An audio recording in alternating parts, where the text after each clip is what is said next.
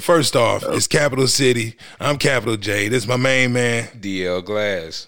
We're in the building right now. We got Yes, legendary, legendary member of the Cold Crush Brothers. Well, I actually started the Cold Crush Brothers. I'm the original DJ Tony Tone of the legendary Cold Crush Brothers, and go by the name of Tony Crush now. You know what? When when DL told me, he said, "Man, you know who Tony Crush is?" I was like, "Hmm, Tony Crush, Tony Crush." And then later on, Tony Tone, he said, "Tony Tone." I was like, "Oh, I know who Tony Tone is." I did not know who Tony Crush was. I was embarrassed for a second. I was like, "Oh no, he stumped me. How did he stump me?" But yeah, yeah. So so that's how that happened. yeah, that's exactly how it went down. When he said Tony Tone, I was like, oh, my whole body language changed. I was like, oh, Tony Tone's coming. Oh, that's what's up. So first of all, man, we are very happy to have you in the building, and we're honored that you take part in this podcast with us. It's my pleasure, man. It's my pleasure. If you ain't teaching, you ain't doing hip hop. My man, well, we So getting ready to teach anytime you. I get a chance to teach, I know I'm doing hip hop. Okay, well, that's what we've been trying to do, and now I have a better teacher than myself. So, some of the things that we've already talked about, we talked about the early days of hip hop, right? And and how this thing started. And we talked about the impact it had, you know, on us from afar watching it grow. Because um early in early in the days, it was hard being in North Carolina to get your hands on cold crush music. You had to you had to really be plugged in with the right channels to to have access to the music. But in New York, you guys got this whole thing jumping off. So start us from the beginning. When did when did the idea or the notion of of making this type of music and being involved in this lifestyle come to you and how did you get to forming the Cold Crush Brothers? It- It's, it's a journey. Like late '74, my god brother took me. He asked me, "Did I know who Kool Herc was?" So I said, "Nah." So he said, "Well, I'm gonna take you to this place called the Hevalo," and he took me in the Hevalo, and it was like night and day. The music was night and day. I was working in the record store already, but when I walked in her Kool Herc party, he wasn't playing nothing that I was selling in the store, and I was like, like, what is this music he playing? Because I, I, I haven't heard eighty percent of this music, and I'm, I'm playing the top forty, but Herc was playing like the records that people wasn't playing on the on the albums and stuff. And I'm looking, and I'm, and I'm by the DJ booth, and I'm trying to peep over because they got half the DJ booth painted black. So you, and, but when I see the records, he already got tape over the record name, hiding the name. Yeah, he knew he knew DJs was trying to peep the style. Yeah, because he was playing the the obscure record, the the song. But you know, people think, oh, hip hop, rap music. No, it wasn't even called that because he was playing maybe sixty percent jazz, and um R and B then was just called soul music. Um, so he played jazz, soul music, and rock and roll. Those are the three main compositions of music that he's playing. Bob James, Etta James, um, Gil Scott Heron, the Jackson Five. Um, you know, but he playing the songs that ain't being played on the radio. That's on these albums. Right. And and from one DJ to the next, you know that when you walk into a party and you hear a guy rock, playing joints that everybody else ain't playing and the crowd's still with it, that's major respect right there. Yeah. And there ain't no cutting and scratching at that time. It's just he playing it from start to end. Ain't no cutting and scratching. But it's all the right no music. blend. Yeah, he's just playing all the right music. Right now, I, I probably can play about seventy records that started hip hop with no like like the um, the the majors won't even like yo, what's that? I I just played a record like maybe last summer, last September. And the dude came over and said, What's that? And I said, It's the Jackson Five. He said, That's the Jackson Five. I said, Yeah, that's the Jackson Five you don't know about. Uh, I've been I've been doing hip hop. Well, you ain't been doing it long enough if you don't know this record. Spoken like a true Yeah, DJ. Go back and do some homework. Go back and do your homework. See, everybody always want to be uh, known. They want to know everything, but they don't do no research. Mm-hmm. You can't know something if you ain't if you ain't doing no research. I, I bet you I could play. I could be a quick a, a twenty records, and people won't even know this is what started hip hop. They don't even know the artist. You know, I could play some Isley Brothers that people don't wouldn't even know it's the Isley Brothers if if if they know who the Isley is. Right, a lot you of know, DJs. Isley Brothers been out there a good time, a long time since the fifties. Right, and a lot of DJs spend a lot a lot of time searching for those breaks from the early days too. But um, was yeah. it? It wasn't until those ultimate breaks and beats kind of cheated and gave them out to everybody. Yeah, yeah, All that was top secret stuff. So tell me this: How long from from seventy four? How long was it before you started seeing the the MCs really take front and center? Well, the, like it all starts with the DJ. You Amen. know, the DJ putting everything together, building building foundation and everything. Um, back when it, when I first walked to the court party, he was he was making announcements, doing a little rhyming while he made the announcement, you know, calling out, you know, people in the party. But that's that's what he was doing. Um, maybe about maybe about seventy seven, the MC start forming. Cause now the DJ need he need to be focused on DJ, so he need a front man. Right, so but he got, attention. I mean, but Herc got Coke La Rock there with him too. He got Coke La Rock. You know, Coke La Rock was doing a little rhyming, you know, but he putting the, they putting in the structure of what this should be looking like. And we and and the rest of us sitting around and taking notice. Um, so now the the the the the, the three MCs come along what now is known to people as the Furious Five. You know, Grandmaster Flash and the three MCs right. is now Grandmaster Flash and the Furious 5 mm-hmm. But I mean, everybody's like, we started and we, you know, we changed up and changed up and changed up till we got the formula to to keep going. Well, everybody now think, oh, it, it started like that and it's been like that. No, it didn't. We changed up and added on, and and some people then passed on, and some people just didn't stick with it. You had to you had to stick with it to make it work. You know, Kool Herc and the Herculoids. You know, Clark Kent, Coke Rock, the Imperial JC uh, you know, these are the, the, the real starter of this thing. Then the Afrika Bambaataa come in with the Zulu Nation, and then he started putting the elements. The first it was five elements. Now it's um it's probably about more than twenty elements of hip hop culture. Um, the the the five the first five is the DJ, the MC, the b boy, the graph, the graffiti writer, and the fifth element is knowledge. You know, teaching and learning. Hmm. Right. What it's supposed to be like and how how you want to be perceived in this world. Um, people don't know, like the year 2000, we was invited to the United Nations and signed a treaty with the USA that hip hop is looked at as recognized as a culture. Nice. And we had delegates from different countries there to sign this treaty with us. 2005, hip hop um, uh, is in Cornell University, inducted into Cornell, Cornell University in 2005. I mean, it's a lot of stuff that people don't understand that this culture has gone through. Speaking, you know, speaking of recognized. Hey, speaking of the the international impact, now I read somewhere that the Cold Crush Brothers one of the first hip hop groups to really take hip hop out of the United States.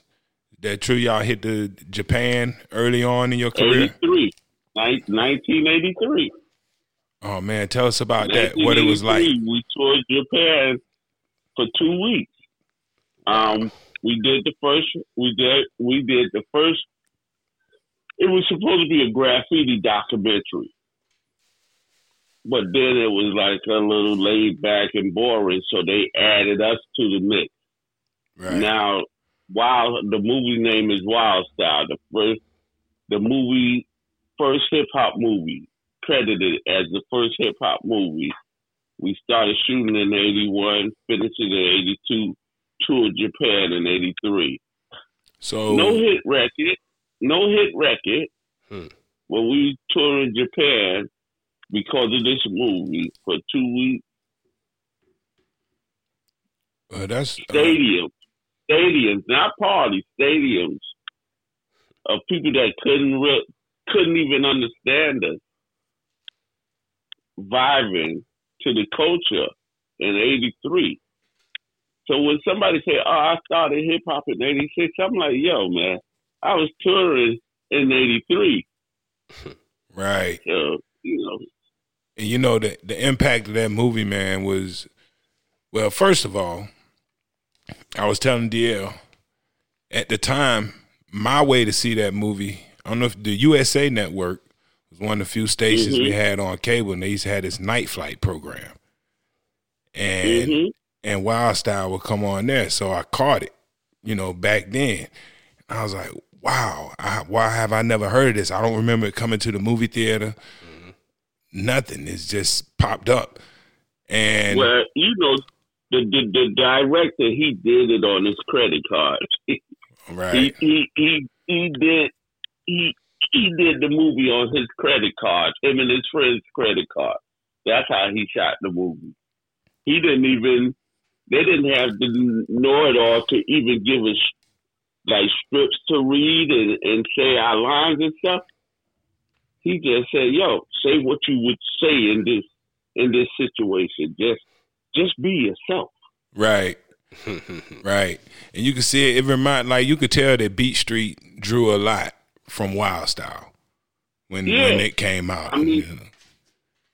I mean, we um, I took the contract to my mother and said, "Yo, they want us to be in this movie, ma." And she said, "Why would they want you to be in a movie?" And never even took the contract to read it or say we need to take it to a lawyer or anything. So we signed the contract, and we get one percent of the gross of the movie to to split six ways. Mm. wow. Does that And I tell you include that, Future? it's still the same way. We get we get we still getting checks for the movie. Word. Well, Five dollars, six dollars. there's there's some light at the end of the tunnel. you know. What I'm saying? Yeah, yeah. We still getting checks thirty years later, forty years later. We still getting checks. But I say I, I I tell I tell it I try to tell it like it is because um we need to understand that a parent need to be in their kid's life regardless whether you think it's nonsense or whatever you need to really pay attention to your kid and what he's doing or whatever because you know that that could have been a whole lot better for us if we had somebody say, okay, let's let's really pay attention to this. Let's get this contract to a lawyer or whatever. You know, Right. we could have got we could have been like it could have been different, you know, it could have been different than us just taking upon ourselves to sign it ourselves and agree to one percent of the movie. Um Yeah, yeah. You know, Yeah. but that's what happened. That's what happened. Yeah. But personally, I've always felt like it's kind of criminal how under recognized Cold Crush Brothers are. And I know that, you know, Well, for well, I would, I wouldn't say. Well, we, we, we, we are named the Temptations of hip hop culture. Um, we um, we've been in a lot of write ups. We've been, uh, we've been all over the world. It's just that our people don't give us the credit that that they should because they don't they don't know. You know, you Right. got Jay Z saying I'm overcharging for what they did to the Cold Crush because all all those guys copied and they built their style on on us. Yes. Um, I, we just put a lot of thought into it. Um, I was down with a group called the Brothers Disco before I started the Cold Crush, and the Brothers Disco um, grew into be the Funky Four, and then later on became the Funky Four Plus One. I was I was Um, getting ready to I- say. I remember that reference in um golly. Doom, doom, doom, doom. Yeah, I I, Yeah. I, I had a, a, a old Sugar Hill greatest hits, nineteen eighty one, and Funky Four Plus Yeah. One. So so you you Yeah. that's man that's incredible. All these Yeah, uh, I started with them, um, break DJ Breakout and Baron, and first it was just KK, the voice of KK Rockwell, and then they formed the Funky Four. Then they formed the Funky Four, and um, 1979, the um, Funky Four had a battle with the Furious Four, and then um, Raheem quit the Funky Four and went with the Furious, and and that became the Furious Five. oh And then Little Rodney C and Jazzy Jeff got down with the Funky Four, and then Sha-Rock had left, but she came back and she became the Plus One. and um, Rodney So C. I saw all that happen. That's Little the Rodney C, yeah. that's one of the double trouble guys from the stoop. Yeah, that's that's one of the Double Trouble. Rodney C is one of the Double Trouble guys, and the other guy is KK Rockwell. Man, you know what? which is which are still around today. and and and I will get Rod, I will get you in touch with Rodney C so you can have him on the show too. Oh man, that would be incredible, man. That we would greatly appreciate that because um, you know, my my problem with with you guys not getting the proper recognition, it's not that that true hip hop heads don't know who you are. It bothers me that the casual fan doesn't know. Mm-hmm. Even even Well, back I- five years, like five years after your heyday, let's say y'all at the best, it- it's really jumping in eighty one. Five years later, in eighty six, I didn't feel like there was proper respect given to But Cold we still getting bookings. We still we still getting bookings. You know, somebody just called me. They want to bring us up- out to Dallas. Um, you know, Yeah, the culture's caught up now. The culture's caught up now, and you guys are, are you know, yeah, yeah. And I especially, mean, and, and you got people with hit records that don't don't want us to open up for them. They they still don't want us to open up for them. true. Not because we ain't good enough, because they feel that they don't want to come on after us. And I can't say that respect has not been given because if I'm correct, you are now in the Smithsonian, right? Yes, yes, yes. I I was asked to I was asked to go into the Smithsonian. At first, I I turned it down, but then when they mentioned Emmett Emmett Till, I said, "Yeah, I want to be in it." Yeah, that's Um, that's a lot of people might not know of Emmett Till or what the case is, but they need to learn. You know, they need to learn. They need to figure out whether you go, you go, you got to teach yourself because the schools program you. They don't really teach you; they program you. So you got to be looking for avenues that are willing to teach you about your history, about who you are, about who you might want to be. right. And the and the impact. So that also means that the Smithsonian feels like your impact on our culture is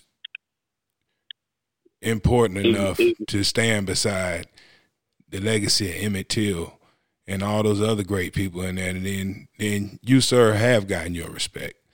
And you know, I'm I'm on the, my exhibit is on the third floor. It's about the size of a half a basketball court.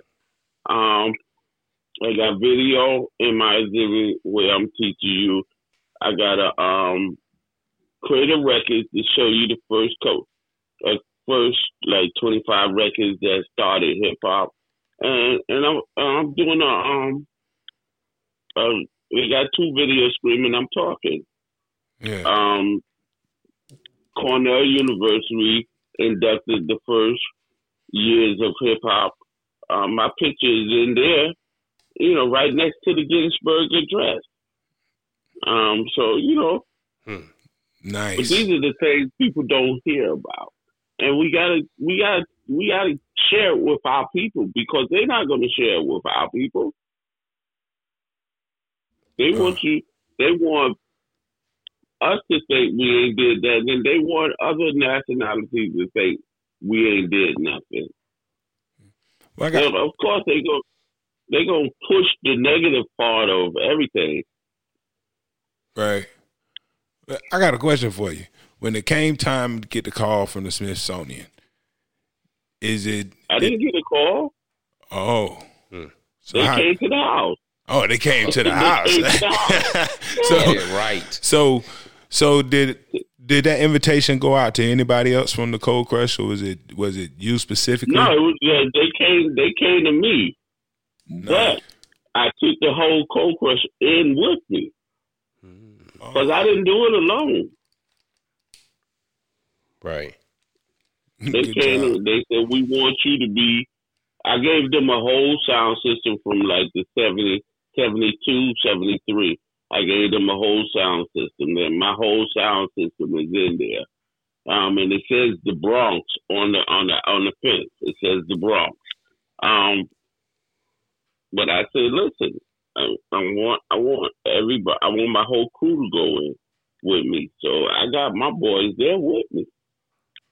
Nice. You know, they got other people in there. You know, they got things from other people, but they got a whole sound system from me, as well as the um the Universal Hip Hop Museum that's supposed to be opening up in the Bronx in 2024.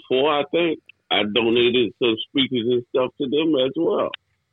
Oh man. You know, a lot of this stuff I caught, I kept, so I could put it in museums because I, I just felt like I'm a collector. Let me say that I'm a collector, so I got, I got stuff that should be in museums, so I'm, I'm spreading it out. I just found out I got some stuff in the in the museum in Tennessee. Hmm. So nice, man. I It's- ain't even been there yet, but I online I saw I, my cousin called me and said, "Hey, you know you got something in the Tennessee museum?" I said, "No, I, ain't, I don't know nothing about it." So yeah, that's what's up, we man. even got we even got a shrine in in Applebee's. In nice. about six Applebee's. That's what's Yeah. up. So- That's what's up, man. So I'm I'm glad things are like they are. You know, we um we talked a lot about how hip hop changed from the the late seventies, early eighties, and how how the the whole sound got more polished and Yeah, yeah. and and all of this. You know, tell us. Um, let's let's talk about that a little bit. Like you know, in the, you know, hip hop in its original form is raw, is happening live. You know, um, of course there is some planning, but but you know, it's, it's everything is is improv a lot of times. And Yeah, as- I mean, we was kids. We was kids doing what we saw Herc doing and enjoying it. Um, the Bronx was gang ridden, had over 300 gangs. You couldn't go to the next block because another gang was on the next block. So playing music in the street loosened up that tension. And people took off their colors just to enjoy a couple of hours of music being played in the street. Um, like the whole thing, but then when you start taking notice and you seeing that this is take it got a structure, it's got a structure, it's got a different structure. Like um, you go to other clubs, you got to have on shoes, you got to be dressed up, button down shirt, you know. And Kool Herc Party is come as you are. Yep. Yeah, I talked about on one of the podcasts the one of the things that I feel like ruined um, ruined the club was was the dress code. They started enforcing dress codes in places that they used not to. The- Yeah, because everybody trying to be the grown club. They trying to be the grown club, um, where they want people to come dressed up, and you can't get in if you got on sneakers. You can't get in if you have on a certain type of hat, and you know. And Herc didn't do that at his party. He like, yo, Herc's about getting that money, so he's like, yo, come and come and and feel comfortable. You can come dress up if you want to, but if you don't want to, still bring me that money. And there's something about that You know, music, I- man.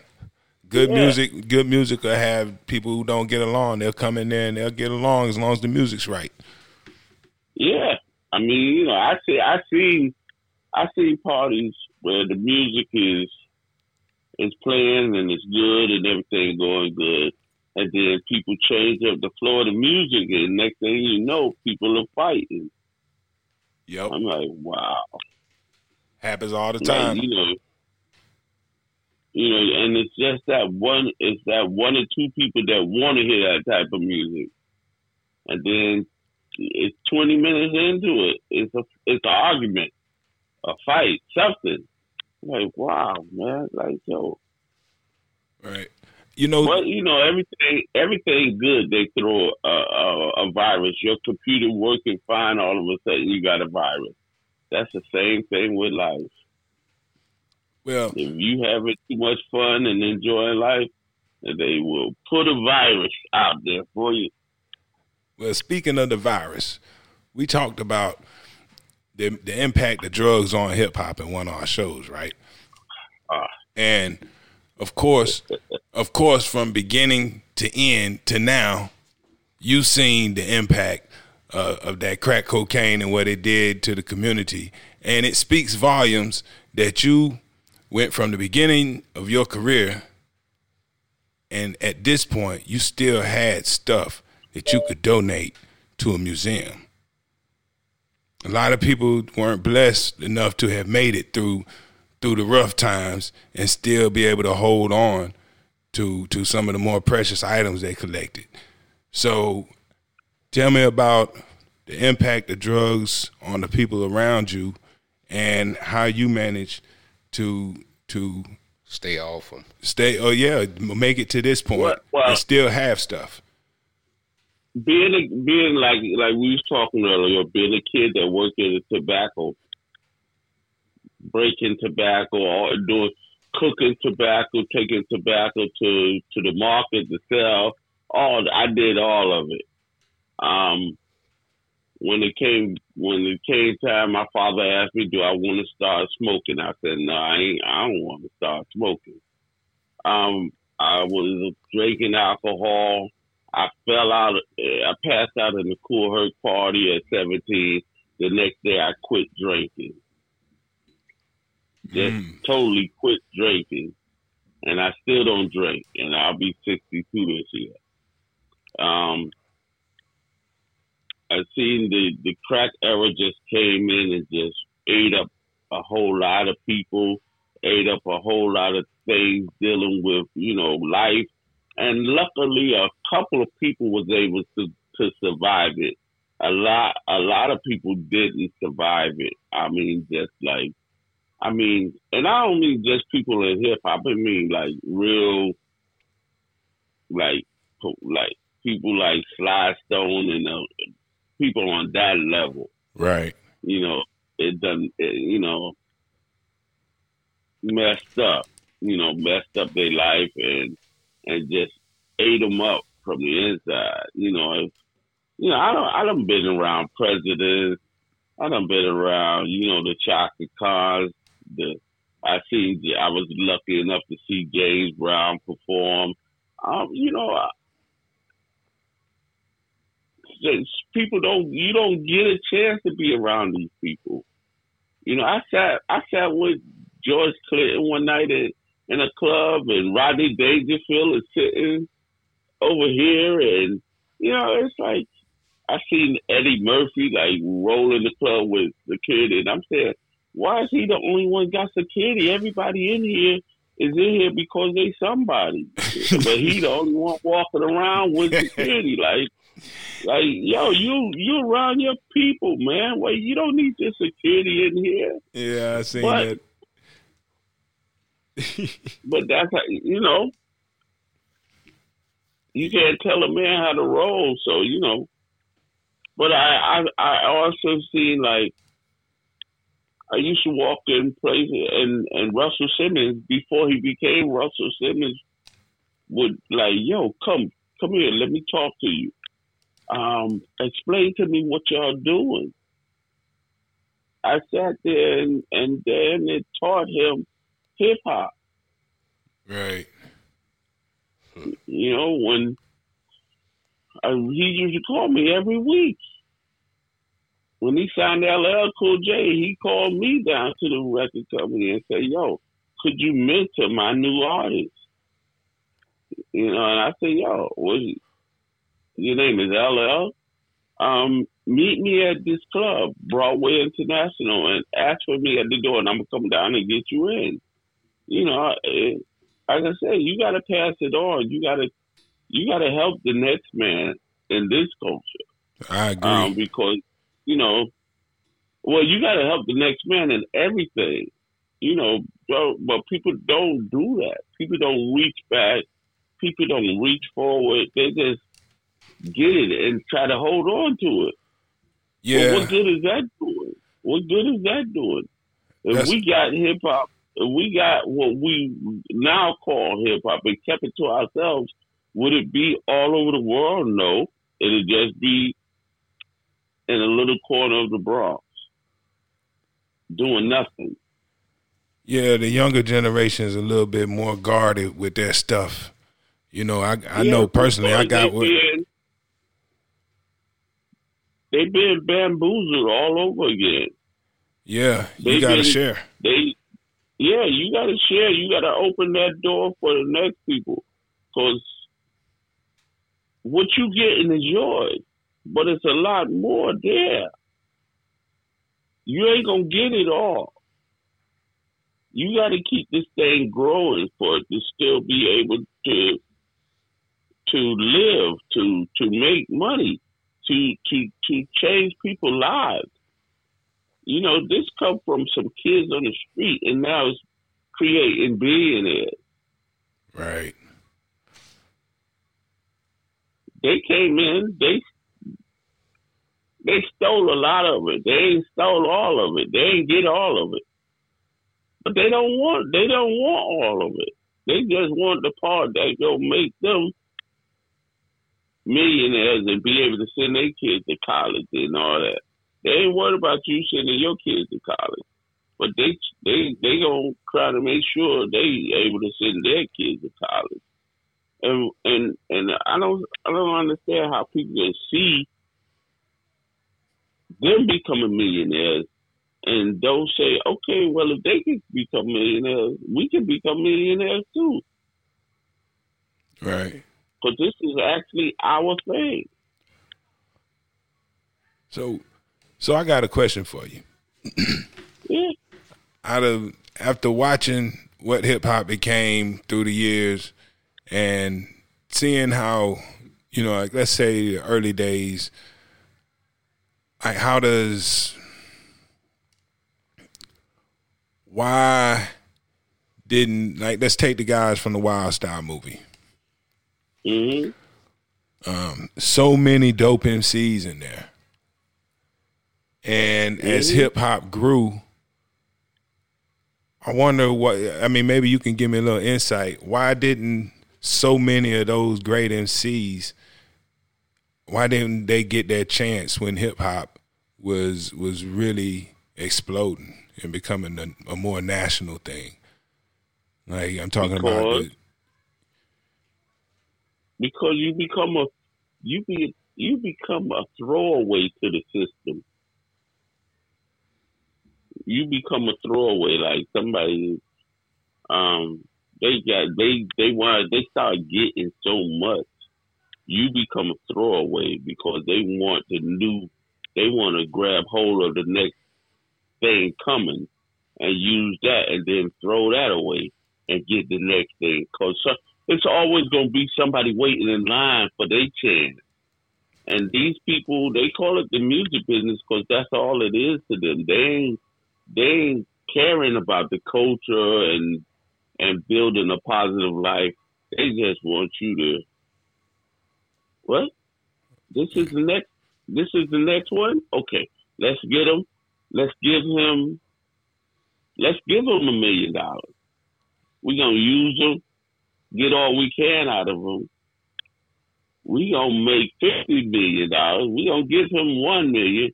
We gonna make fifty million. Then we gonna throw him away and try to find the next next thing. Right, right. I was I was That's talking. how, that's how they do.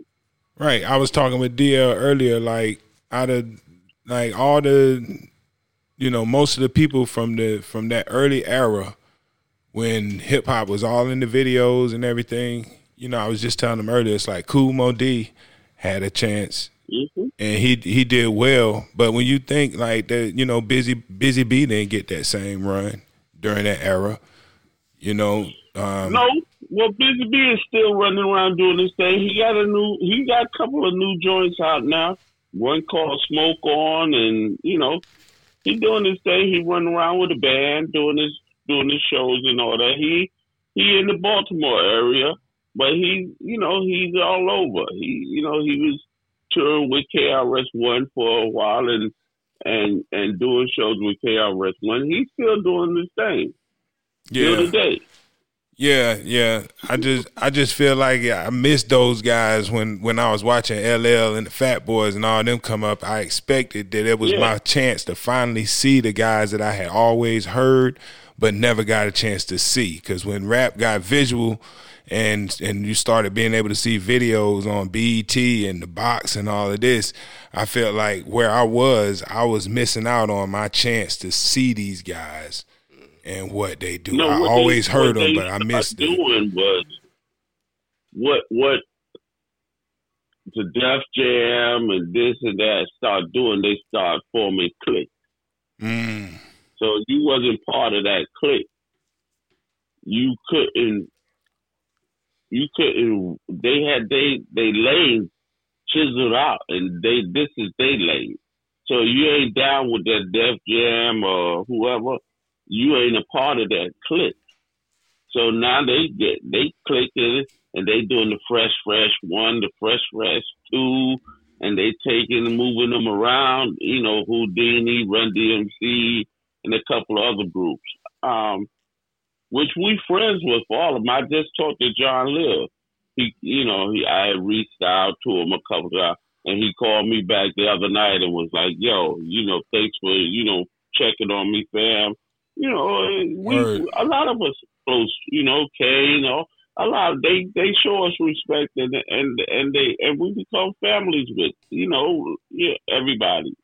So I mean you know even even Marley Marl. I, I last time I was around Marley Marl, I said, listen, all this Bronx versus Queens, we got to stop that. We got to bring that to a head because it's not actually like that anyway. But they've been formed, they've been brainwashed to be a clique. So that's what they deal with. right, right. You know, where in the Zulu Nation, we we everybody is universal. We universal love, universal family.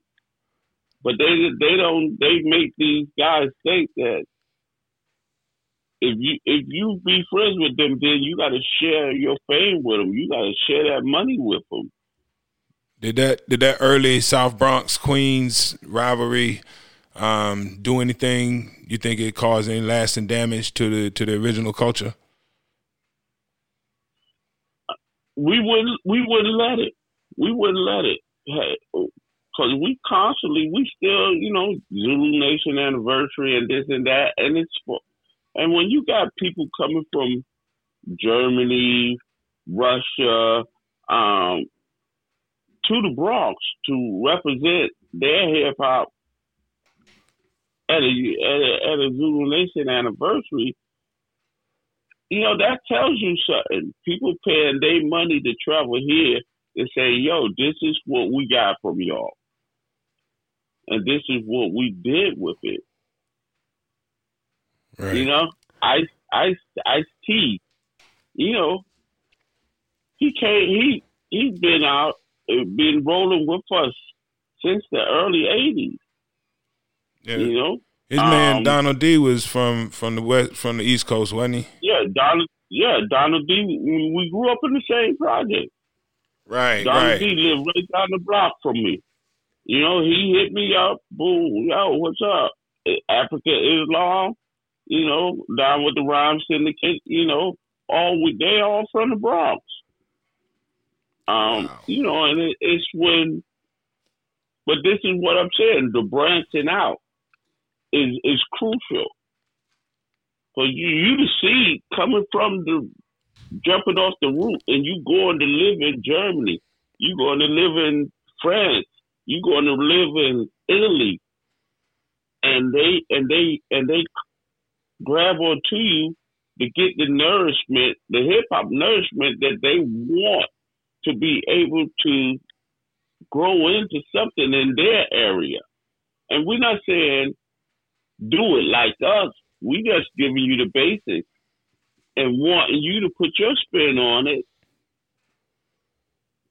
We don't want it to stay the same. We want it to evolve and grow into something better. Mm. So the tenth element now of hip hop a couple of years ago is veganism. Is what We got it's vegan. vegan. Go vegan. Yeah. Right. You got John Salley was at the ceremony. You got so many people that's vegan. You know, and John Salley from the NBA walked up to me and said, Yo, you you've been a bad boy for a long time, man. I usually come to y'all parties and I was seeing you. And I said, you know, uh, and I'm taking it. This is John Salley telling me this. Right. You know, we we hanging out with Reggie Miller, um, Gary Payton. I, I ran into Gary Payton in in Las Vegas, and he was like a little kid to me. And I'm like, yo, this is the glove.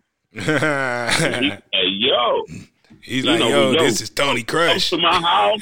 yeah, come to my house. You know, but I, you know, I, I I've been in. I was in Denver, and I was talking to this kid, and when I told him who, you know, I hugged him and I whispered in his ear who I was. He fainted in my arms. yeah, man. I was I was excited too, man. to- when he came to, he said, "Yo, it's like a fairy tale. Like you, y'all are like fairy tales." Yeah. said, when I say Stu, I'm thinking of an old, old person. And this was like maybe five, ten years ago. But he, but you know, these people that live in these places, they never would think they'll run across one of us. Right. So when, so when they run across one of us, of course, you know, they like, oh, they feel like the luckiest person in the world. You know, people are naming bars after us, uh, Cold Crush. I, when I was in Denver, my man said, "Yo, they got a bar over here named Cold Crush." So I was like, "Yo, take me by there." Soon as I walked in, told the dude at the door, "Yeah, yo, tell the owner Tony Crush is here." He's like, "Oh man, come on in, come on in." You know, because there was some cats from Brooklyn that moved out to Denver and they named their bar after us. Right. Yeah. So you know, it's it, it's it's an honor, you know, to have people that look at us like that, that think of us like that. Yeah, no doubt. And as a as a DJ too, it feels good, man. Just being recognized. You know what I'm saying? We Yeah, yeah, we appreciate. It. And like I said, you know, it's it's. I enjoy talking to people, and I, I, you know, I hope I'm giving people a lot of stuff that they don't know that's going on because it's all stuff you could you could you could search the internet and say, oh, he was right. You know, he he he he letting us know about something we should know about already. right. You know, Have you heard anything about Swizz Beatz starting a foundation a, a foundation to um, to get the hip hop pioneers money? I heard that he was. I think he he jumped the gun and started saying that he wanted to give every uh, all of us a million dollars, and then Cat started like reaching out to, and I'm and I'm sitting here looking at this, and I'm saying, why it everybody just start slamming them like, yo, you know, like I'm saying. So I called Grandmaster Caz, and Caz, Caz, I was like, yo, he's like, yo, let it happen. I said, I ain't gonna, I ain't gonna reach out to him. You know, we like, yo, if if we don't come up in in the lineup, we don't care. You know, because we're not doing this for that. We appreciate that he said that. But you know, so the same people they're gonna always when it's money, they're gonna reach out because it's money. They're not reaching out for what they should be reaching out. They reaching out because it's money and they greedy. Right. You know.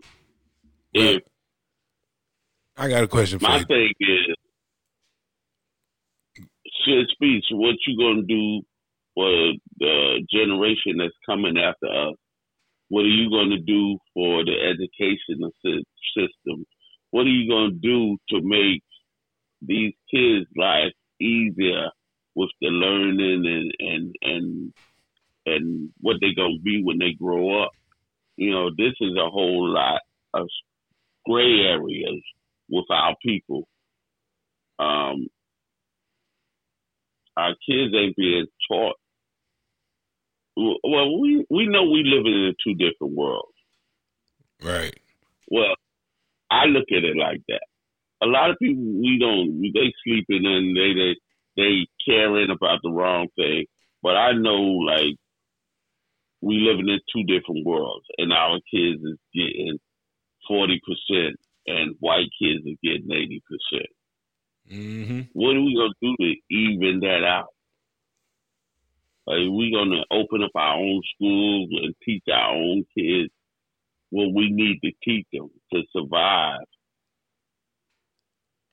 Got to give more back ourselves. Yeah, yeah. We gotta we gotta take control of of teaching our kids, take back control of teaching our kids. But they they programming our kids. They're not teaching our kids, and we got to get that in everybody's head that we are being programmed when we go to their schools, and they're not teaching us. Right. They giving their kids all the opportunities to come out of school and to be making that type of money, and and they're not giving our kids that that same opportunity. So Well, have you um have you thought about um you know what what are you doing along those lines? Because I can tell you got a passion for this. So, is there anything that that you want to tell us about that that you got going on? That well, I'm I'm know. I'm I'm I'm you know sometimes I got to force to to sit down and calm down because um I I I start my head start hurting because I'm just my mind is running like what can I do before I get up out of here that's gonna make a difference to in the community to my community to your community?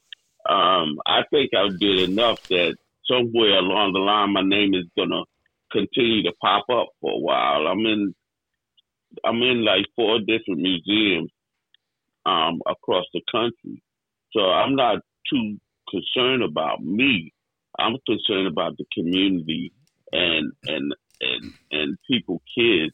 Um right now I'm trying to start um I'm putting together this hip hop elders association um where we can um we're gonna start with like small insurance um, whereas somebody invests in it, um, you die, your family get a, a, a check to bury you in and whatever. Um, that's Right. where we're going to start, and then we're going to start to grow into healthcare and try to get people um, policy, policies so people can have health coverage. Um, my wife is trying to open up a school um, called the Future School. So she's trying to build that. Um, you know, and we're gonna try to help with that, and you know, might start off with one small school, and then try to grow it into something big where you know it might can be two two to five within the next ten years um, across the country. Um, we got to start building our own schools. We got to start building our own organization to take care of. And then when I say our people, I don't mean black people. I mean uh, people that are basically in the same situation that we in, um, whether it's black, white, um, I, and I don't even play the color game because that, that's all they are, colors. I'm talking about. I try not to even do the Afro American because to them, African American means property. Right. So I don't even try to do that. And I try to explain people that we want to be seen as black or we want to be seen as African Americans more than we want to be recognized as human beings. And everything they do is to try to declassify you as a human being. Right. So when they kill you, they don't feel they don't want people to say to feel like they somebody a human being just got killed. Yeah. They want them to think first that oh a black person got killed. Yeah. Well, You know, and we don't focus. A lot of us don't even focus on that we human beings, and that's they've been trying to they've been trying to declassify us as humans so fucking long that we even falling for it now. Oh, I'm black. Why can't I be black? Because that's a color. yeah. When I read this thing and it said African American means property to them. That's why they got the stand your ground laws and it worked for black white people, but it don't work for black people.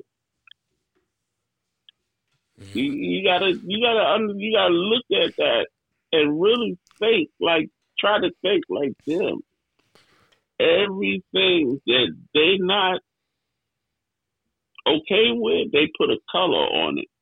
White women that have kids by black men, they call grays. Oh, you got one pinch of blood, black blood, You're you black. considered black.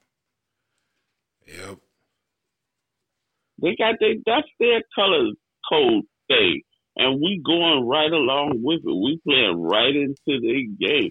Because when you say, "Oh yeah, I'm black," and all that, that means you certifying what they saying. You going along with what they saying.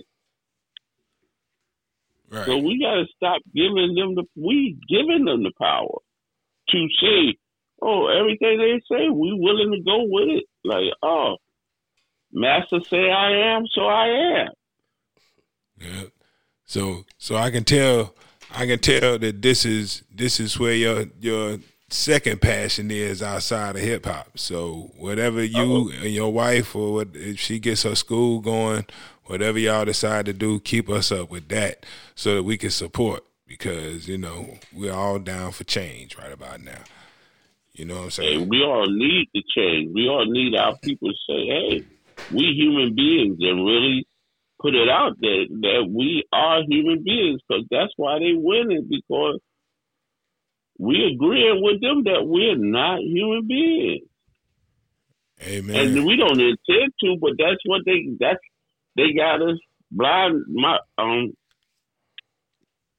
brainwashed, and and we just following their lead.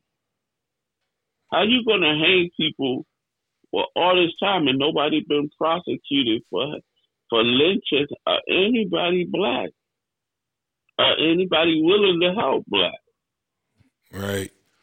Man, that would be a whole separate podcast. We we, we but, but we, it, it ain't talked about enough for people to really, you know, everybody want to ignore it. Oh, yeah, ain't nothing gonna happen. Ain't nothing gonna happen if you don't never speak about it. If you start speaking about it, maybe something will happen. Right. But this is how I this man felt. He could kill George Floyd on national TV in front of the world. Yeah, and we still don't know if he's gonna get away with it. Yeah, we still don't know, and that's why they pro they pro they prolonged it. So, oh, okay, now the tension is down. Ain't nobody. You know, we might have had a million people paying attention to it, but now it's only like a hundred thousand people paying attention to it. So we might just push it under the rug.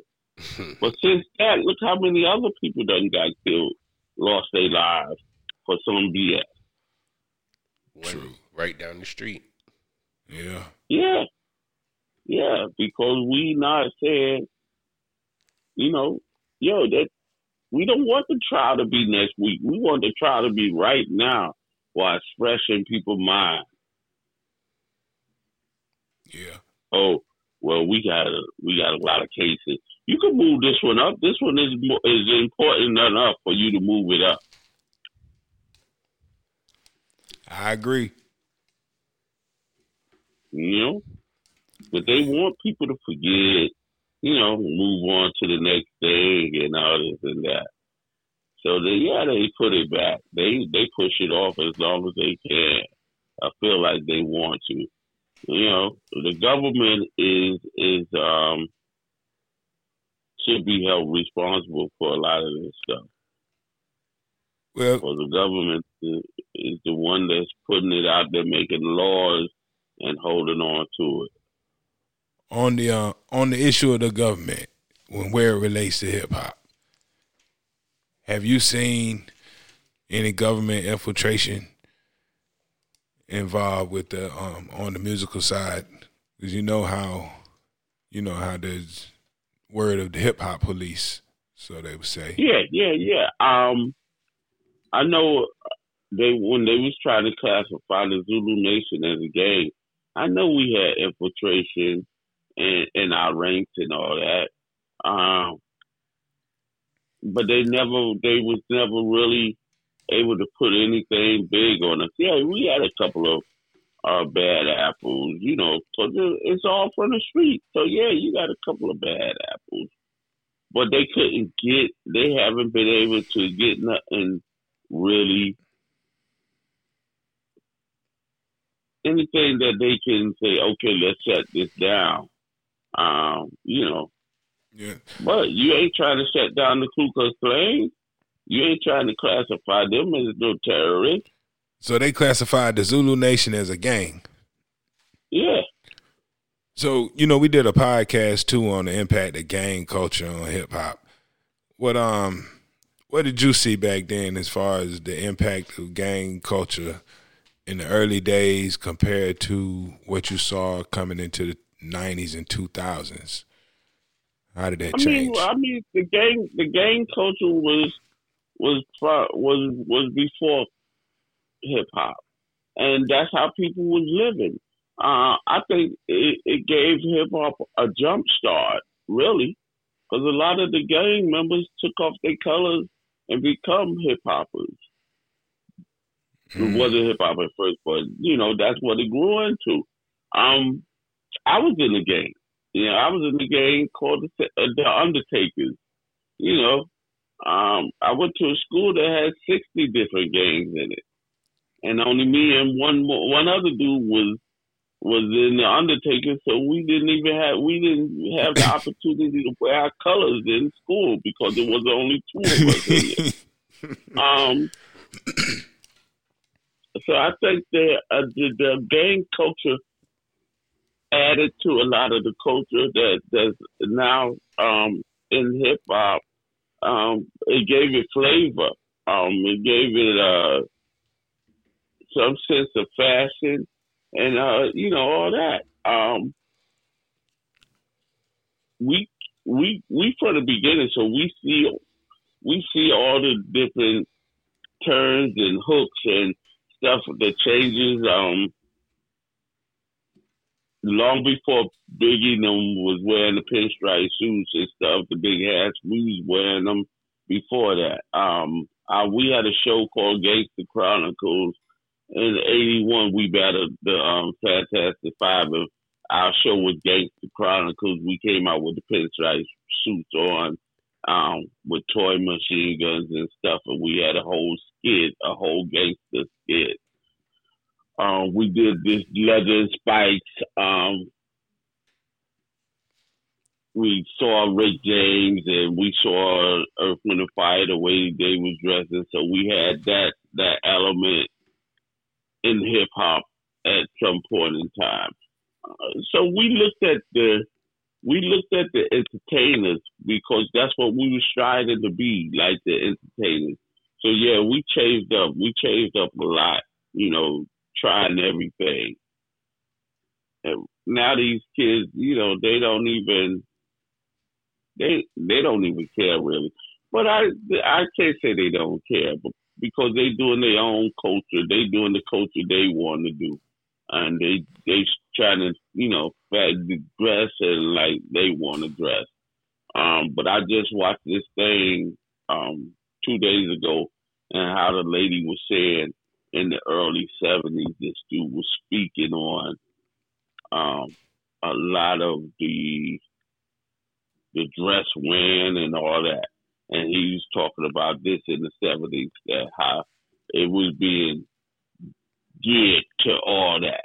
Men wearing dresses, um, black culture wearing dresses and stuff. Um, so like I've been telling people for years, this ain't just happening. This has been put in place, and now it's coming in to fruition.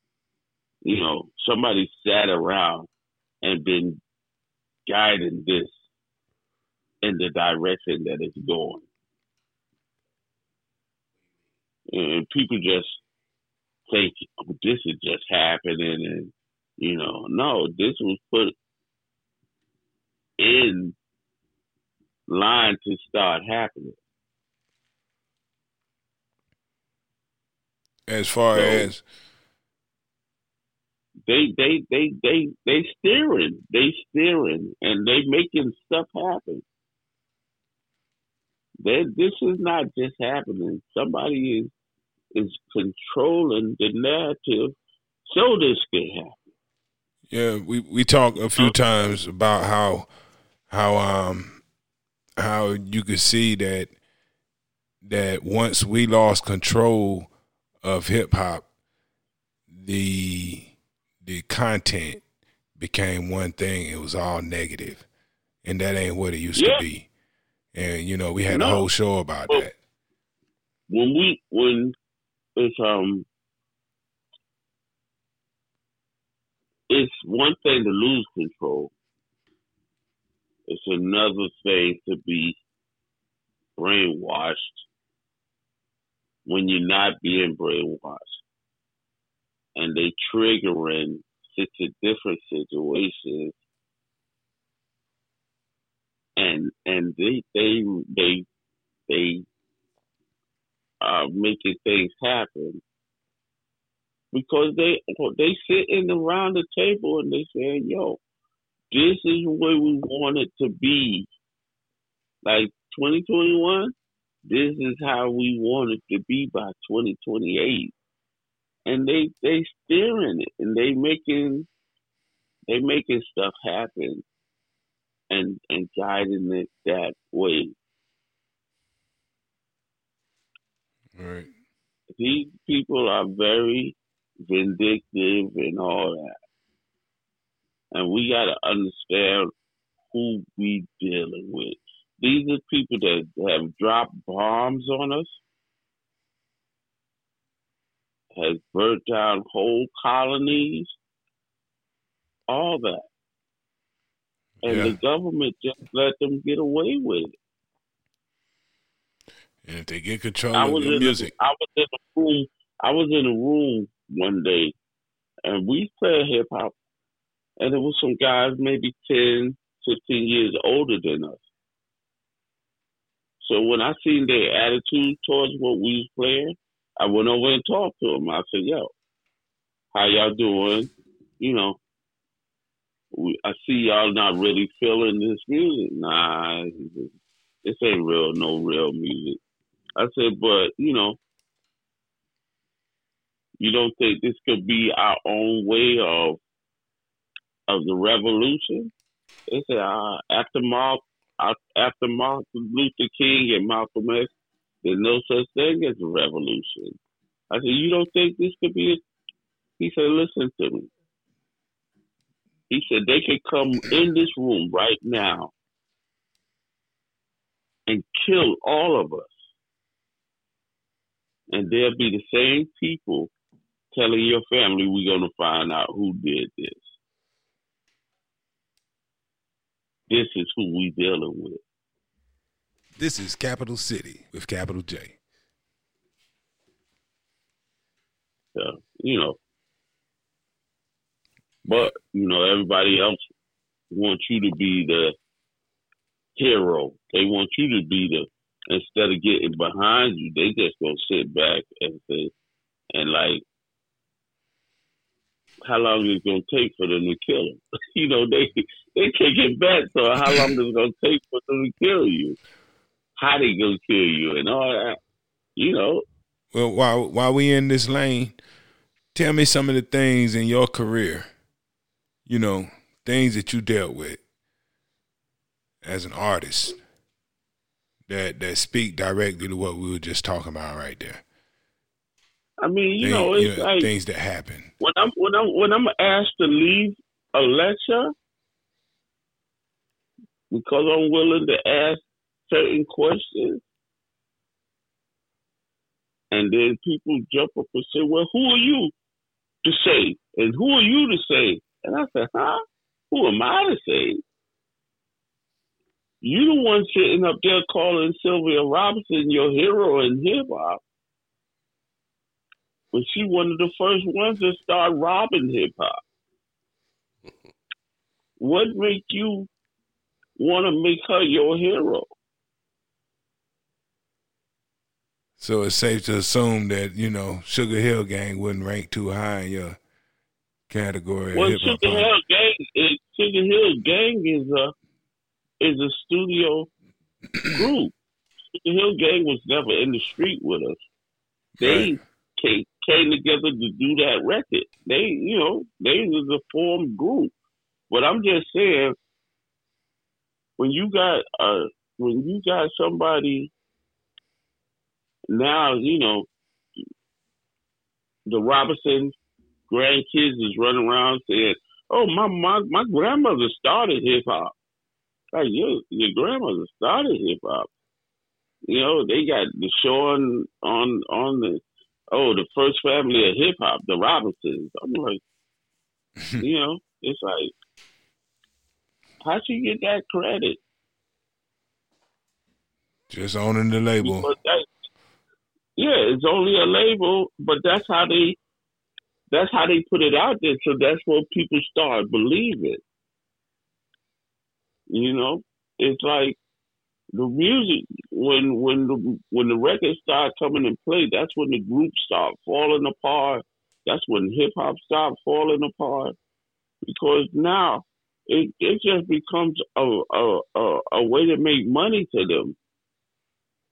Then they kill off the positive hip hop and come up with the gangster rap. Yeah, exactly.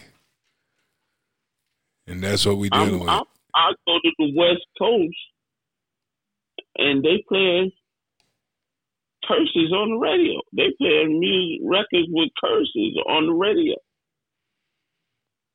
I call I call home and like, yo, they playing the curses on the radio out here. It's a problem. Yeah. You know. But this is what I say: when everything is going to good, they start planting, planting viruses and everything because they don't want it to perceive, be perceived as something good for your community. Well, they try to tear it down so they can control. because it? now people are looking at it as those black kids, those black kids. So they don't want them to think nothing positive is coming out of those black kids. Who do you see now that you think has that spirit that's on the scene, an artist that you can relate to on the on the level that that you feel like? Well, I mean, they all blindfolded by it. They're all blind by the money. They're all blind by the money. They they're not even the music that's being made ain't they ain't even being made right. You know, when we start making the few records we make, we would go in the studio and the engineer would teach us how to make the record. Right. Now these guys is going into in the studio and they telling the engineer to shut up and do what I want.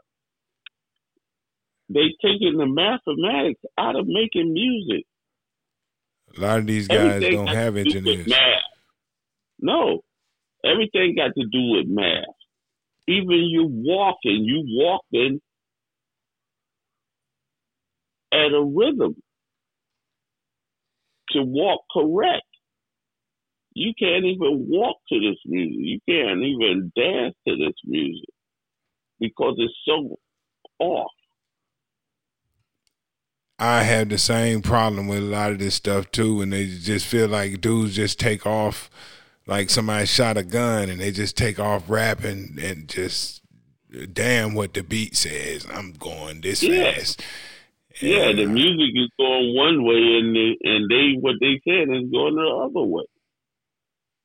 It's like I seen a party go from dancing to just standing around when this music come on background music. Is that everything's throwaway nowadays, and yeah, you know it's hard. It's hard for classics to to to rise up because everything's so throwaway. But you know, yeah. you still get them that pop up every now and then, though. Yeah, you get you get one or two that I don't know if they really focus on making it better or just happen. but you know, they can't they can't come in on the one. You know, they can't do eight bars. You know, because they don't even care. You can tell who got good mentors. You know, when yeah, you you hear young artists. Do they even listen? I'm like, yo, eh, till the day, I don't want no ass kisses around me. If something is wrong, bring it to my attention. If you got a better plan, bring it to my attention. Don't just go with me because of who I am.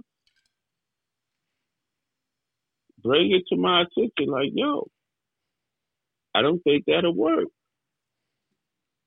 Too many yes men. Yeah. It's like, yo, what are we gonna what what are we gonna teach the kids? What are we gonna have our women look at us and faith.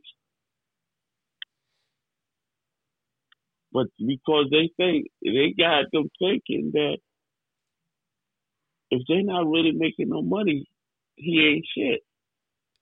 And that's what a lot of women is is looking for. What type of money you got? It's a poisonous not mentality. knowledge, not not what kind of knowledge you got, what you got to offer, um, you know, is your heart good? You know, they don't care about that because somebody else done told them that don't mean nothing no more.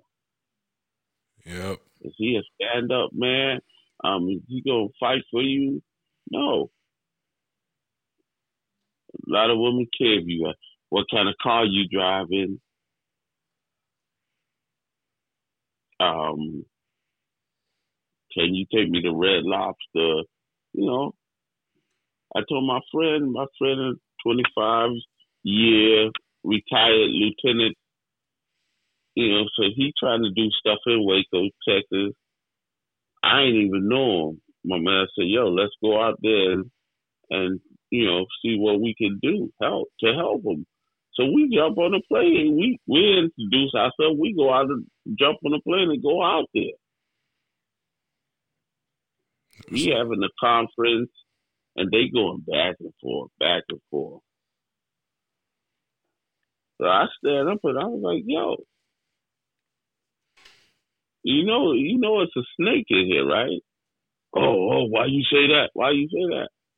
I said, "Cause as soon as we started this conference, it's a back and forth, and and some if somebody in here ain't willing to agree to nothing, so that just let me know it's a snake in here." Hmm.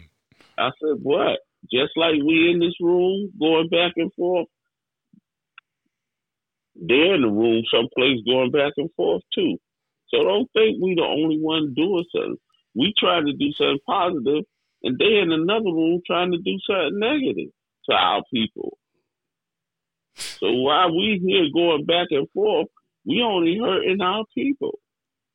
Yeah. Because nobody want to get on the same, want to go in the same direction. Maybe because this ain't your thing, so I don't really want to flow with you. I want you to flow with my idea. And this is where we, that's the way we always hit the wall at. This is where we hit the wall at because if they don't send them, people themselves start. Oh, if I'm if not if I'm not in control of it, then I don't want to flow with it. And they throw it off. I've had people come to me and say, you know, I want to help you and the pioneers. I want to do this. I want to do that. And then when I call the pioneers together, it's a whole bunch of back and forth. Because some people are thinking, how can I get money out of this? Other people are, are trying to say, I want to look like the head of this. I want to be the head of this. You know, so it's it's a whole bunch of stuff that come to the table that ain't necessary. Right. We tried to start the Federation for the Preservation of Hip Hop Culture some years ago. And the vice president and the president kept bumping heads. I was like, yo, we don't get this first right, this first table right, this ain't gonna work. We got to get this first table working together for this to work, and it never happened. Wow. So now I'm trying to start the Hip Hop Elders Association. Okay. Don't want to hear it. What What would that What would that do? Everybody that's sitting at the table to to to let's let's go this way, and this way is for the people. Don't start thinking about your individual self. This is for the people. Let's figure out how to get people insurance. Let's figure out how to get people health insurance, let's, death insurance. Let's figure out how to how to how to open up these schools, non profit, for profit. Uh, you know, it's, oh well, if we could we got to do a non for profit and yo, let's get our lawyers together. Let's get them to figure this out. Hey, the insurance line is a good way to go, man. You have to dig into that a little bit more. Yeah, yeah, you know, but I'm like, yo, we got doctors that come out of hip hop. We got lawyers that come out of hip hop. Why not reach out to them and say, listen, we we need to get this right or closest to right this time. Because anything positive, they coming for you. They coming either to shut it down or to buy it from you. We can't be bought. I can't be bought. Uh. I can't be bought. I turned down Sugar Hill Records. I took down Def Jam record. I just I took down at least five record companies coming up. And you know why? Why? Because they wasn't they wasn't doing nothing for us. They wasn't doing nothing for us. And, and to prove it, everybody that was on Sugar Hill Records is still trying to get money out of Sugar Hill Records 30 years later. Everybody that was on that label. Right. They got a, a lawsuit going, still trying to get money. Sylvia Robinson done passed away. Her husband Joe Robinson done passed away. Her son Joey Robinson. The only one left is Lee Lee Leland Robinson, and he's getting all the money. And he offered them the, like a thousand dollars to drop the lawsuit.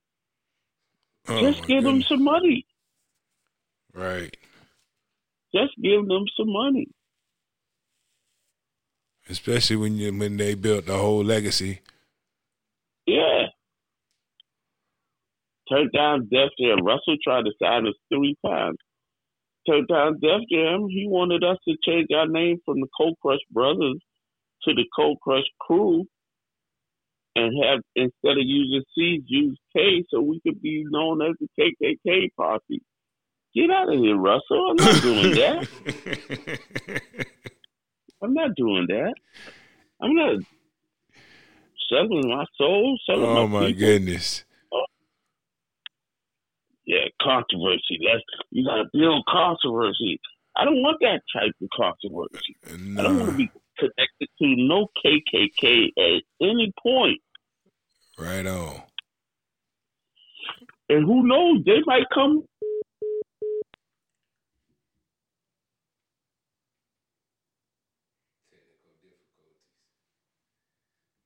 Your battery died. Technic- Nah, his phone, he oh, clicked it, yeah. Let's see, get him back. This was good stuff.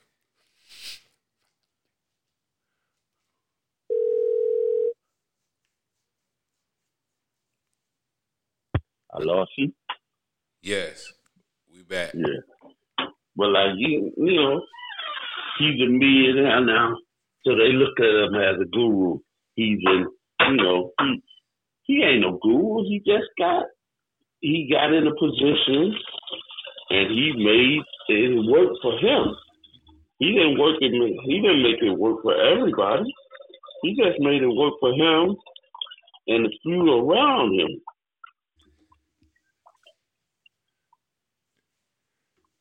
You so Right place, right time. Yep, and then and then sold Def Jam to the Chinese, but stayed on as a figurehead to make our people still think he, you know, he was the man. He owned it. He's still doing this thing when the money is going to the Chinese people now. Right. Behind the scenes stuff nobody knows about. Yeah, all of them sold. Uh, uh, all of them sold, and but still, no. Don't tell your people that you don't own it no more, because you want to make money off your people. So now they they helping them swindle us. Right. So, But you know, so, so at at this uh, not to change direction or anything, but but at this no, point, no change direction, because I'll keep you know well, let's get back to the hip hop. Yeah, well, well, I'm a DJ. I know a lot of DJs, and hmm and you know they they just never seem to stop working. you still working? Yeah, I'm working. Yeah. So I'm working. so what's what we got we got to stop accepting, just accepting what they give us. Like, you know, like they made National DJ Day January twentieth. Like, who came up with that day for to be National DJ Day? What That- can you do on January twentieth? yeah? That's supposed to be a date in the summer Yeah, where you can get outside, yeah. like maybe the third Saturday in July. I'm saying, who who came up with January twentieth, and and why did we just accept it? Because that's how they got us programmed. I don't know. I never really celebrated it. Well, you know, me neither. But you know, if if two of us celebrated, then that's that's too too many. Like yo, you know, I'm like yo. Okay, now that I don't celebrate Fourth of July no more, because I learned what that was all about. So let's move National DJ Day to July Fourth. yeah. Yeah. So what? Um. So what kind of what like what? What's a typical gig nowadays? Um. Well, I got a sound company. I got a uh, sound company. I could do ten thousand people. So I'm I'm pushing that. Um. I go sometimes I'm I'm asked to go to colleges and and talk and give lectures. I do that. Um, I try to do a lot of like I'm supposed to do Juneteenth this year because I basically just start finding out what Juneteenth is about. So I'm supposed to do Juneteenth um June June nineteenth. But the COVID, they got like restrictions up here with the COVID. So I'm like, well, maybe I'll push it back to 2021. I mean, 2022. Um, you know, right. I'm, I'm college shows, um, you know. So, so you are available. That, yeah, I'm, I'm, I'm, I'm always available. It makes sense. I'm available. Um, I'm like, yo, you need a system in in in Kentucky. I'm bringing, I'll bring a system. And if your buddy is saying you can, you can have me bring a system, I'm on my way. You know. That's what's up. That yeah. quality sound. Hey, give them give them your information so they know how to get in contact with um, with you for your well, business. I'm, I'm Tony Crush on everything: Facebook, um, you know, Instagram, um, AJ Tony Crush at gmail um, dot com. You know, I'm I don't drink, but I I'm I'm I'm part part of this um hip hop beers. We coming out with a company called Hip Hop Beers. Um, Cold Crush got a beer called Cold Crush. It's the IPA. Um, we're trying to sign Rakim. We're trying to sign Rahzel, and we could do a craft beer, seltzer water, or energy drink. Um, so you know, and the artist, if it's like it, like say if it's Rahzel Rahzel beer, he gets a percentage of the sales off his beer. Rahzel. Um, yeah, from the Roots. Wow, I hadn't heard his yeah, name in so, a while. Yeah, yeah. Um, we met with his manager two weeks ago we met with we met with Rakim manager. Um, we might be doing um like a, a, a honors beer for you know the fallen soldiers. We might be doing a notorious for Biggie. Um, we might be doing an ecstasy for ecstasy for Whodini. Um, different things. Um, we try to sign West Coast artists as well. Um, and everybody get a cut of their beer. You know, we come up with a flavor. So far, we got a Zulu stout. You know, for the Zulu name. the Zulu stout. yeah. Uh, yeah. So you know, just trying to do stuff. Um, some and you know, trying to get it off the ground. We probably gonna have a couple of tap houses. Um, one we try to look at Denver and um, and um, Arizona for the first two, and probably Troy because they got some breweries, the Bronx Brewery in the Bronx and all that. Um, got a couple up here in Connecticut. So we just trying to branch out and bring bring the culture to our people, you know, because we drink beer too. I mean, well, I don't drink beer, but you know, people at hip hop drink beer too. So right, we try to get this twist, you know, that we looking for, you know, investors and stuff like that. Um, like I said, we try to open up schools and programs.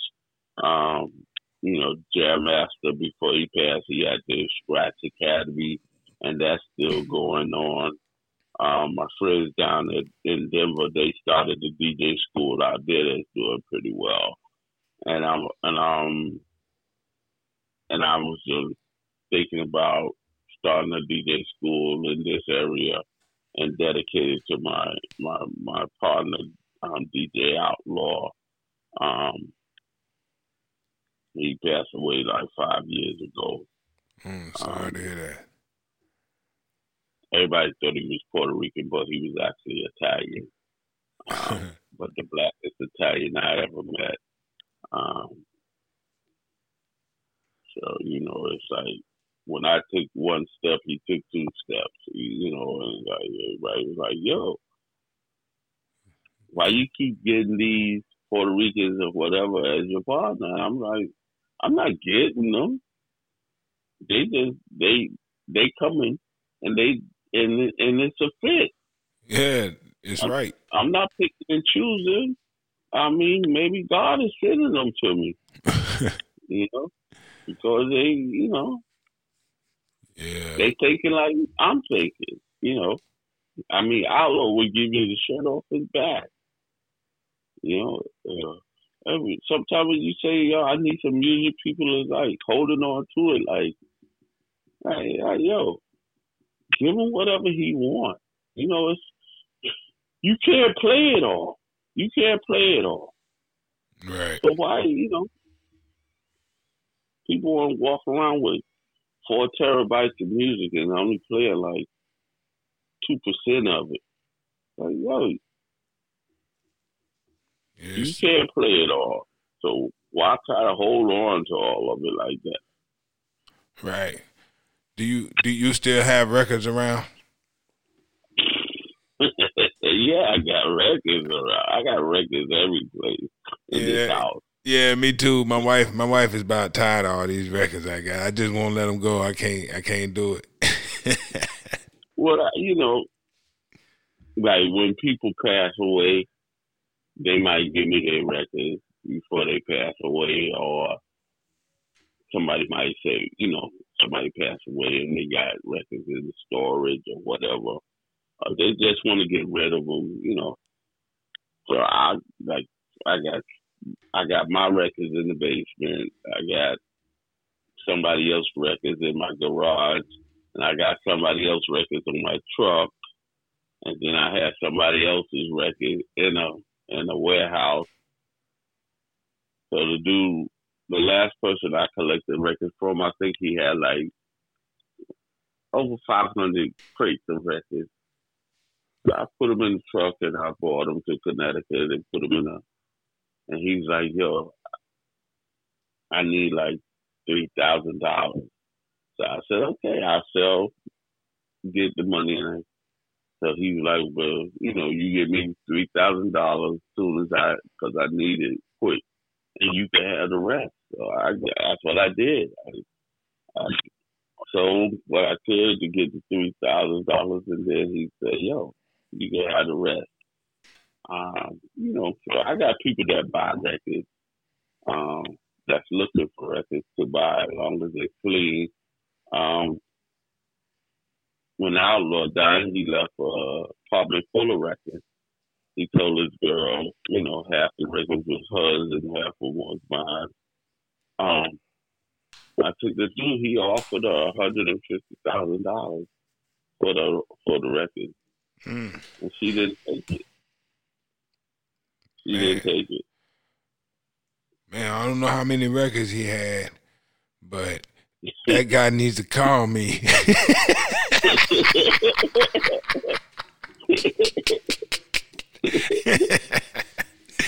I love my records, but I love one hundred fifty thousand dollars. uh, I mean, my man had he had you know everything. He used to DJ for Prince, so you know he had a whole lot of stuff, a lot of special stuff. Yeah, you know? yeah. So I mean, but you know, anytime you want to get re- ready to um, to move him, let me know. I'll let him know. I'll, I'll send him your way because he travel up and down the East Coast to see record collectors. You know. Yeah, and I had a few of them guys come through, and then you know, I, I decided not to sell um, you know, some of my more precious stuff because it felt like it felt like they were going to get the best pieces out of my stuff and leave me with the the the you know, I'm like either take it all or don't just come through here and take the jewels and leave me with a whole with with, with with with roomfuls of, of records. Take it all or don't take the the jewels out. You know. Yeah, yeah. So yeah, you gotta listen. You gotta put it out there. Listen, if you come, you gotta take it all. Ain't no picking through it. Take right. it all. Right. You know. I got about two cats. I got one cat. He don't even want to look. He's like, yo, he'll make you offer. Yo, I take it all for this. He don't even want. He look through it later, like, you know, but he like, yo, I'm gonna give you this. I'm willing to give you this without looking through it. So, I don't know. You know, but they know what they're looking for. Right. And as long as, as long as it's playable, they sometimes they be like, yo, just give me it all. If all of it, you know, if all of it look good from the beginning, they just say, you know, give me it all. Man, I'm ashamed to say that I have actually thrown records in the dumpster when I was moving before because it just got to be too much to move. Like, you know, and I look back on like, oh, I wish I had held on to some because some of it, it was just the stuff that I just absolutely wasn't using. But then later yeah. on, I found out that the the category of stuff that I was tossing ended up being, mm-hmm. you know, was cheaper. Yeah, ended up being the stuff I should have held that, on um, to. The album cover that sold for over a hundred thousand. Which which one? Uh, Rammellzee. Right. And when they did the auction, the, the album cover, not the album, the album cover went for over a hundred thousand dollars. And who was my man? All my man always told me that that album cover was a money cover. Sometimes it's just the cover that that's worth the money, not the album itself. Just the cover. What album was this? It's a it's a dude. He's in Wild Style with us. His name is Rammellzee. Rammellzee. And and he put out this album, and he drew the cover himself. Wow. And that cover last year, last year, went in the auction for one hundred and twenty five thousand. Oh my goodness. Man, I hope I got something like that stashed up in them crates and, and Just shelves. like the, the crown that Biggie wore, that little six dollar plastic crown was for the, about the same thing, over a hundred thousand dollars. Wow. I mean, people you know, you know, it's junk to some people. To tell other people, it might be, you know, I, I stashed a bunch of T-shirts from from all this time that I spent, you know, around hip hop and on radio and stuff. I I saved all the T-shirts, like you know, all the promotional T-shirts from you know. Yeah, well, I know a dude that's looking for T-shirts. Word. Yeah. they looking for T-shirts, old flyers, and they, you know they pay. Right. My man just sold my man just sold um, six posters. Oh, I got some posters now. Like he just sold six posters for fourteen grand. Wow. He got fourteen grand. Yep, I saved um like I, I saved mad promotional stuff. You know what I'm saying? Mm-hmm. So, so, they yeah. want it. They looking for, especially people that's dealing with the museums, trying to put these museums together, because the posters and the flyers give them dates, mm-hmm. give them dates for stuff was happening, and that's what they that's what they trying to do. They trying to put this thing in order, so they need everything that directs them to dates when stuff was happening. Yeah, because a lot of a lot of um, flyers and stuff just got the month and the date on it. They usually don't have the year, so they they looking for stuff that you know that they can determine what was going on at this time. Well, I got a T-shirt that might be worth something. Then it's a bad boy when they first, you know, when the label first came out.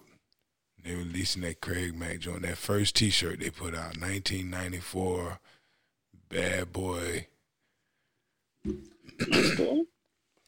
trying Hey, to remember what it said on the front. I want. I'll share this. I'll share this dude with you that looking for t-shirts and stuff. Uh, let me find. Let me find them and I'll share it with you. yeah, I got the entire, I got the entire No Limit line. Hey, Albums. Albums. nah, T-shirts. Oh, this white dude. That's what he, he he's like. Yo, you got any old t-shirts and stuff? I'll, I'll, I'll direct you right to him. Yeah, man. Well, it's about that time for us to be wrapping it up, man. But this has been an awesome. It's been an awesome conversation, man. And it's, I'm really glad that you gave us a call or that we were able to talk to you tonight, though, for real. Hey, listen, I'm I'm I'm at the other end of the line anytime you want it. I'm I'm I'm, I'm on the other end of the phone. If anybody want to reach me, it's Tony Crush on Facebook. Um, you know, DJ Tony Crush at Gmail. I'm here, man. I'm here. Right on, man. Well, we appreciate it. Um, I like I said, we still get bookings. Um, somebody want to do the um, they want to do an anniversary for the um, 1981 battle we had with Fantastic. They want wanted it was July 3rd, 1981, and July 3rd is on a Saturday this year. So they want to do like a semi anniversary for that. Um, so they reaching out and saying, "Yo, can we get both of y'all together?" Um, but I couldn't get all the fantastic together on their budget, so they just tried to do something with us in July on July third. So I'm like, "Yo, let's make it happen." That's what's up. The, the rap battle was nice, but what I really want to know is who won the basketball game. Well, bas- the basketball game in the movie was only we was only throwing around so they could get footage, and you know, my little my little verse I came up with on the spot. They was like, all of y'all stand in line and just come up with something. So, you know, we had to come up with a little quick saying or whatever, whatever. Man, that I ended came up. I'm sorry. I'm sorry. I didn't even mean to interrupt you. That ended up being like one of the most iconic scenes ever. Yeah, yeah. You know what I'm Um, saying? You know, in that picture you had us, the fantastic. Um, you had Lisa Lee from Zulu Queens uh, in that scene, and I was wondering who those girls were. yeah, the one in um white coat was uh, Queen Lisa Lee from the Zulu Nation. Um, she was pregnant at that time, but you couldn't tell. And one of the scenes in Wild Style, Angie, Angie, Angie Stone was in, the, in there. She wasn't. She was just happened to be in the scene because then her and Little Rodney C was married. Oh Um, wow! So that's what her name was originally Angie B. But when Yeah, she got married to Little Rodney C, his last his real last name is Stone. So that's where she get the Angie Stone from. wow! So, you know, All connected. yeah. She from down this way too. Huh? Yeah, she from um, Columbia, right? South Carolina. Yeah. Yeah, we're in North Carolina, but you know, down this way. Yeah, yeah, yeah, yeah. Yeah. yeah, man. Well, it's been a pleasure, man. And um, one time for the road, DL. It's Capital City. I'm Capital J. and this is DL Glass. Along with the original DJ Tony Tone, aka Tony Crush. Always on time. Crush Brothers. the legend. Always on time. You see how I come in right on cue? Right. Absolutely. You, sir, are Hey. truly professional. I try my best. And Well, I don't even try. It's natural now. It's. But listen, I'm I'm trying to come that way. I'm trying to come down that way with the show, uh, with a with a Cobra show. Uh, but we are trying to find places to do this hip hop fun run, a 5K to raise money for for um cancer and stuff like that. So well, we're, we're in the Raleigh Durham area. yeah, yeah, we looking for places. You know, and they got a um, you know, parking lot, big park situation, so people can do the five k. Um, you know, Mm-hmm. Right. all about helping, all about trying to help as much as we can. You know, and, and get people out to play some music for them, so they can enjoy life too. You know, No doubt. I, all this shit around. People need to dance. People want to dance. well, I got a few places in mind, man. I have DL send them to you because I know he has your number. Okay. Well, you can get my number from him too. We all could say, you know, I might be down back down that way, DL, in um in June. Um, they trying to they um trying to give my cousin a surprise birthday party, so I might come back down there for that. You know, Okay.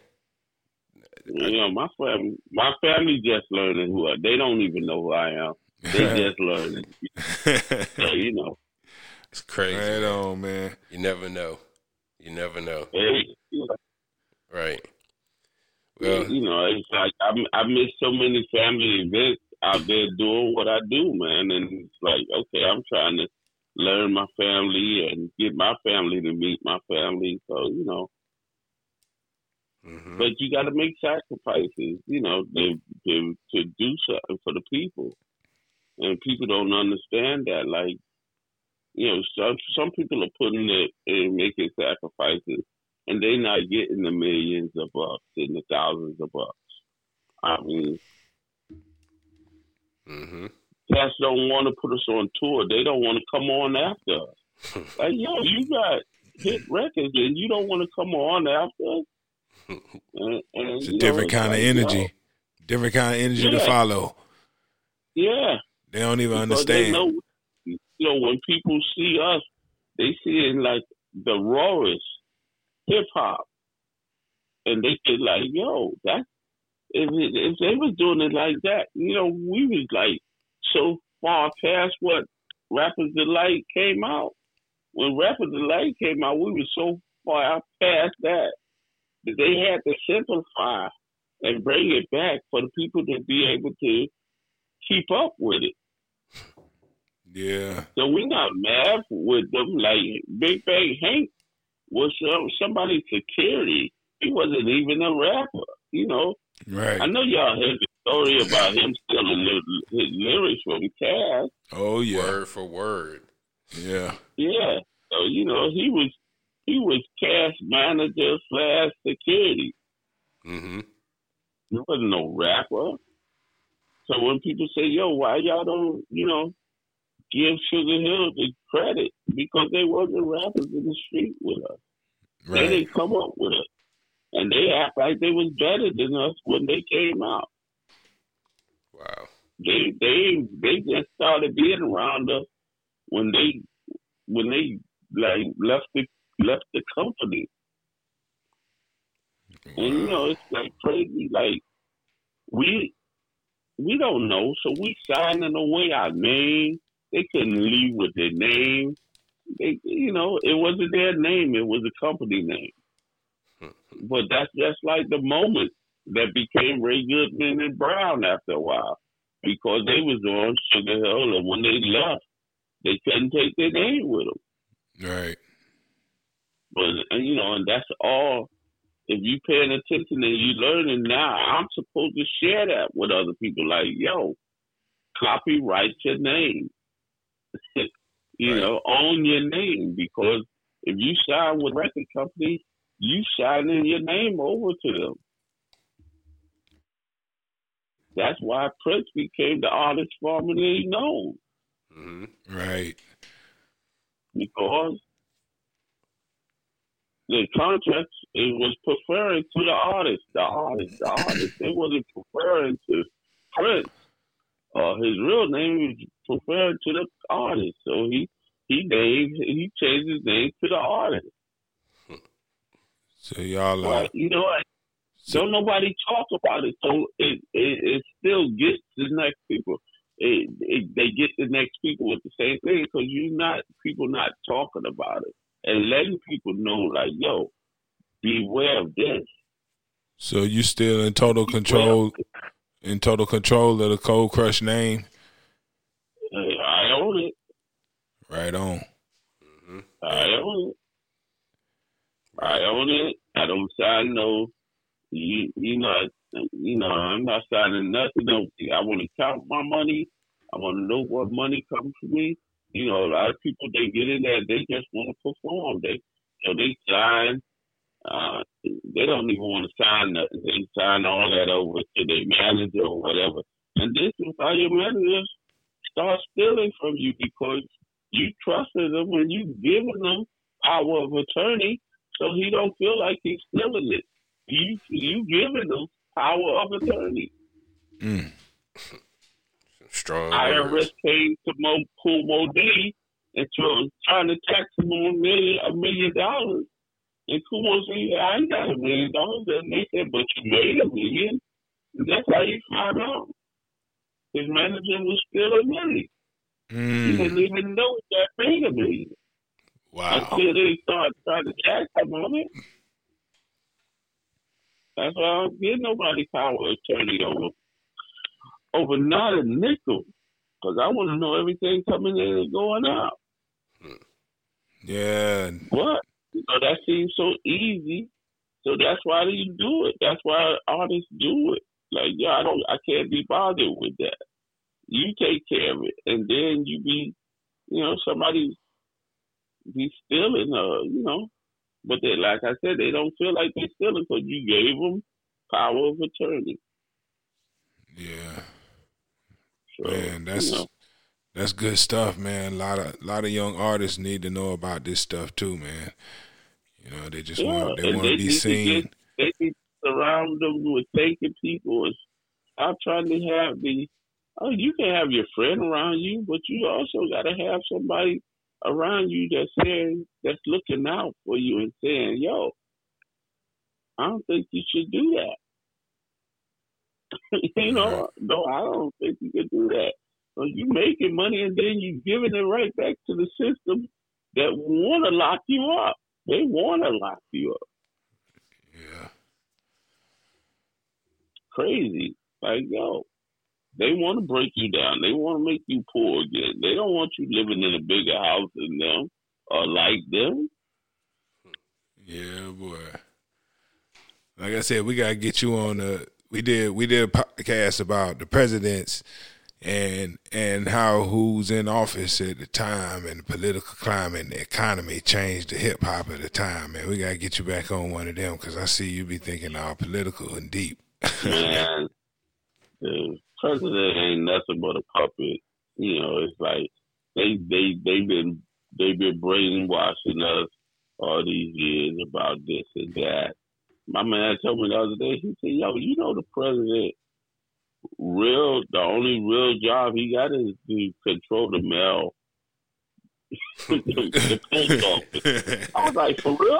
Like, yeah, that's that's that's really what his job is. Like, control the post office. Like, Ev- Everything else is delegated though. If you think about it, Yeah, yeah. Everything Yeah. else is delegated, and damn, like when you put it was like that. I was watching- and, and listen, like I tell Caz, I tell Caz, listen, I ain't went nowhere but GED, but I pay attention and I try to think it out. No, I ain't. I ain't been to college. I ain't got no ABCs or no DFGs behind my name. But it's it's normal. It's shit that you can just think about and be like, oh, okay. yeah, man. But they got to believe in you need all these alphabets and stuff behind your name to to be able to function. Like, yo, listen to people around you, listen to what they say, think about stuff, read stuff. Uh, you know, they say the president's only job is is he over the post office. Hey, that's what's up. Well, tell me this: will will you be willing to come back and talk to us another time? We get on that stuff too. Yeah, yeah. All right, Yeah, that's what's up. we gotta wake up. We gotta wake our people up. You know, I mean, uh, it's just. Have you ever heard of Black Sunday? Mm, You can say no. Because I It- never the heard term- of. I was gonna say the term sounds it sounds so familiar, but yet I can't say I can say any particular incident makes me say Black Sunday. What? Tell me about Black Sunday. Black Sunday, I ran into it one day on a Sunday.